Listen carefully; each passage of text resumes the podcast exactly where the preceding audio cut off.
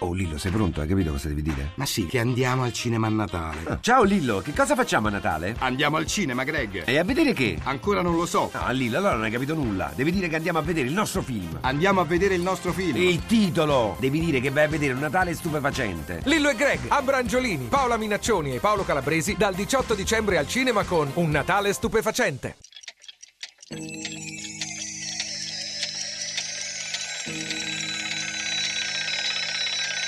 La radio ne parla.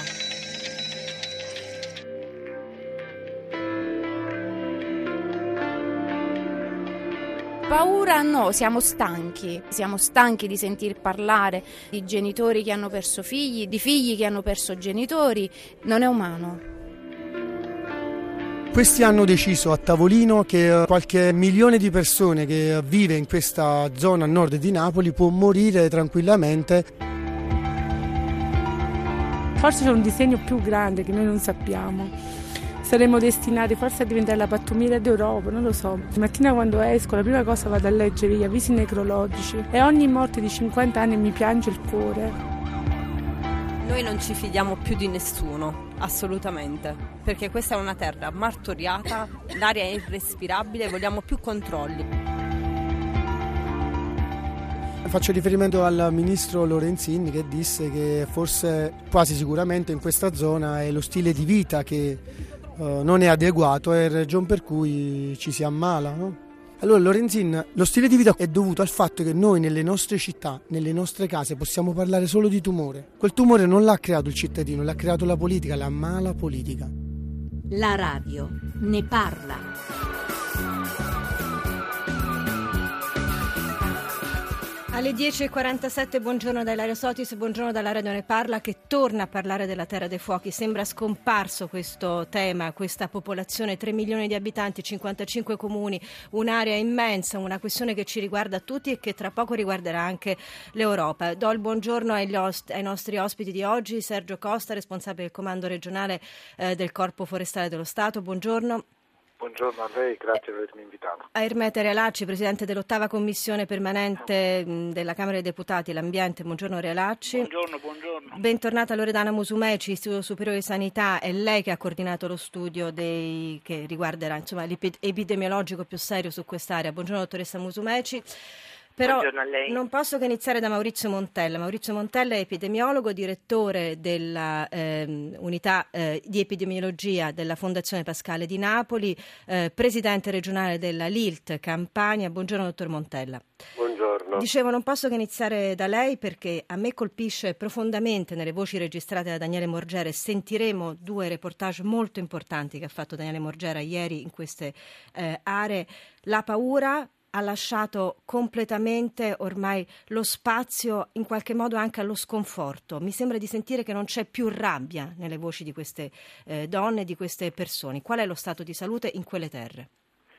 Eh, diciamo che la rabbia c'è, forse non, non viene espressa, ma la rabbia c'è, c'è ancora e sarebbe impossibile non, che non ci fosse. Lo stato, perché purtroppo nonostante è grande parlare di questi tre anni minimo, poi di concreto nulla si vede, nulla si è fatto, se non gli interventi della Guardia Forestale, io conosco sì. Il generale, ma dal punto di vista di salute o di prevenzione veramente poco si vede, quindi la rabbia c'è. E lo sconforto anche, perché adesso oltre alla sensazione di abbandono c'è anche la sensazione di, di non sapere cosa fare, ecco, non, non si è avuto la sensazione la, la, che, che qualcuno prendesse in carico Il, il dramma di questa popolazione. E questo è esattamente ciò che emerge dalle persone che Daniele Morgera ha incontrato ieri lì. La nostra forza è quella del cuore, perché siamo mamme. Una mia amica ha perso una figlia di sedici anni. Anche nel nostro gruppo ci sono persone che hanno perso i figli e persone che hanno delle bambine malate. Le Mamme Coraggio sono tornate davanti al termovalorizzatore di Acerra per incontrare i partecipanti al Biocidio Tour promosso dall'associazione A Sud sui luoghi dell'emergenza ambientale in Campania. C'è una nuova minaccia da scongiurare. L'ampliamento dell'A T R, che è il sito dove vogliono far smaltire i rifiuti tossici, le ceneri e altri rifiuti che vengono poi da altre parti d'Italia, e noi già abbiamo dato. Noi stiamo cercando quantomeno di non fare arrivare altra immondizia dell'emergenza duemilaotto, perché il problema non può più essere nostro. Virginia Petrellese del Comitato Donne ventinove Agosto. Noi purtroppo abbiamo avuto vent'anni e più di industria chimica alla Montefibre che ha devastato il nostro territorio. Quando finalmente ha chiuso e ha lasciato un territorio dichiarato disastrato per diossina, invece di bonificare hanno pensato bene di inserire industrie inquinanti insalubri come l'inceneritore, come la, la centrale a biomasse a cinquecento metri dall'inceneritore. Sono nate le sentinelle antiroghi tossici, Pasquale ne fa parte. Ci organizziamo in tre macchine. Facciamo una colonna proprio per evitare se qualcuno può minacciarci. Sono ancora i roghi? Sono diminuiti, di notte sono proprio zero. Nella Terra dei Fuochi è sempre allerta per l'aumento delle malattie. I timori sono forti anche ad Acerra, malgrado la presenza delle centraline di rilevazione. Sono tre ed è stata inserita ultimamente anche la quarta centralina, che rilevano le nanoparticelle dell'aria e quindi l'inquinamento dell'aria. Questi dati sono dati dall'ARPAC, noi ovviamente non ci fidiamo dell'ARPAC. I dubbi crescono anche perché, denunciano gli attivisti, c'è una sostanziale identità tra chi controlla e chi gestisce l'impianto. Ci sono le evidenze di questa zona dell'Asi, quindi del Pantano, dove parecchi agricoltori hanno fatto analisi su quello che poi coltivavano e ne risultava fuori che magari la maggior parte della produzione agricola era piena di diossina. Che loro ci diano dati che non sono confutabili e che non sono comparabili con quella che è poi la vita reale. Voi dove andate a fare la spesa? Sicuramente non, non quello di Acerra. Anche perché ricordiamoci che eh, il registro dei tumori ad Acerra è fermo dal millenovecentonovantasette e non è stato più ripreso. Conoscete degli agricoltori che invece vendono i loro prodotti qui? Continuano a coltivare? Guarda, a fianco all'inceneritore comunque c'è una coltivazione e poiché le nostre canne fumarie del nostro inceneritore sono basse, dove va a finire tutto quello che viene bruciato, le polveri sottili? Sicuramente sulle verdure. Ma chi le compra queste verdure? Riescono a venderle? Ma penso di sì, a poco prezzo penso di sì. Quindi ci dovrebbero essere più controlli sul mercato. Ma c'è anche chi è di diverso avviso, come Rosanna Leone. Mi sento molto più sicura qui che in altri posti, territorio di cinquantacinque chilometri, e le assicuro che ci sono delle produzioni di eccellenza che vanno tutelate. tre tre cinque sei nove nove due nove quattro nove per i vostri sms, messaggi WhatsApp, ottocento zero cinquantacinque centotre il numero verde, profili Facebook e Twitter di Radio uno, hashtag la radio, la, la, ovviamente la radio ne parla, ma soprattutto hashtag Terra dei Fuochi. Oggi Loredana Musumeci, avete fatto un aggiornamento di questo studio, che cosa è emerso a livello appunto di popolazione della Terra dei Fuochi e popolazione infantile?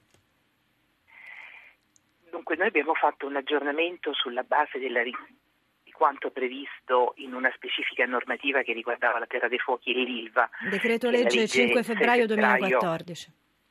Esatto.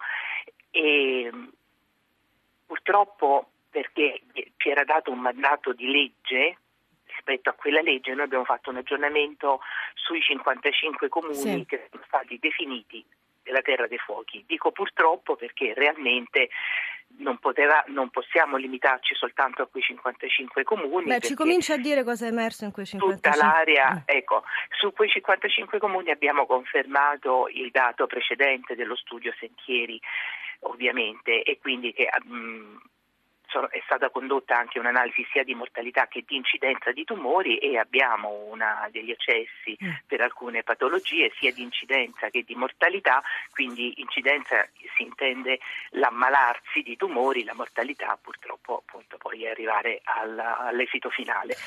E confermiamo il dato del, per fondamentalmente tre quattro tipologie di tumori che sono il fegato, il, tu, il, il polmone, le leucemie e in generale eh, quei tumori dell'apparato ematopoietico. Allora Sergio Costa, dalle voci eh, Corpo Forestale dello Stato, dalle voci che abbiamo eh, sentito eh, emerge proprio un sconforto anche nei confronti di ciò che ci si attendeva, no?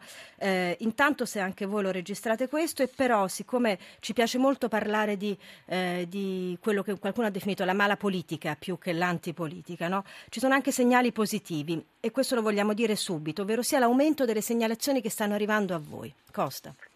Sì, Le confermo. Allora, intanto il concetto di sconforto, in realtà c'è molta grinta, noi lo vediamo qui sul territorio, che quindi la rabbia si è trasformata in grinta. Io frequento i comitati tutti i giorni, ci vediamo, le assicuro questa grinta è vigorosa.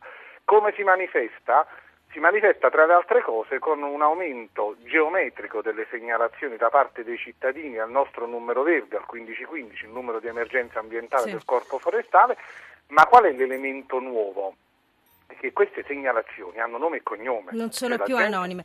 Allora, assolutamente. Ehm, Ermete Realacci, voglio chiedere anche a lei una cosa. Quel decreto di cui abbiamo detto, febbraio duemilaquattordici, nove articoli, quanto è stato applicato secondo lei fino ad ora? Poi anche con lei ci ritroveremo dopo il G R delle undici. Beh, io credo che sia stato applicato come minimo con grande lentezza. Noi abbiamo deciso come commissione di avviare, ho sentito anche oggi Don Maurizio Patriciello, che peraltro veniva a Roma, sì, per farò... annunciare un ricorso alla Corte Europea Eh, proprio sulle questioni legate alla salute in quelle aree, assieme ai comitati, ai cittadini. Noi abbiamo deciso come commissione di avviare a gennaio un'indagine per capire i ritardi che ci sono stati, eventuali. Io penso ci siano stati alcuni ritardi. E questa è una notizia, certamente. Del... Altre sì. ne verranno dopo il G R delle undici. Restate con noi, abbiamo deciso di riaprire la questione Terra dei Fuochi.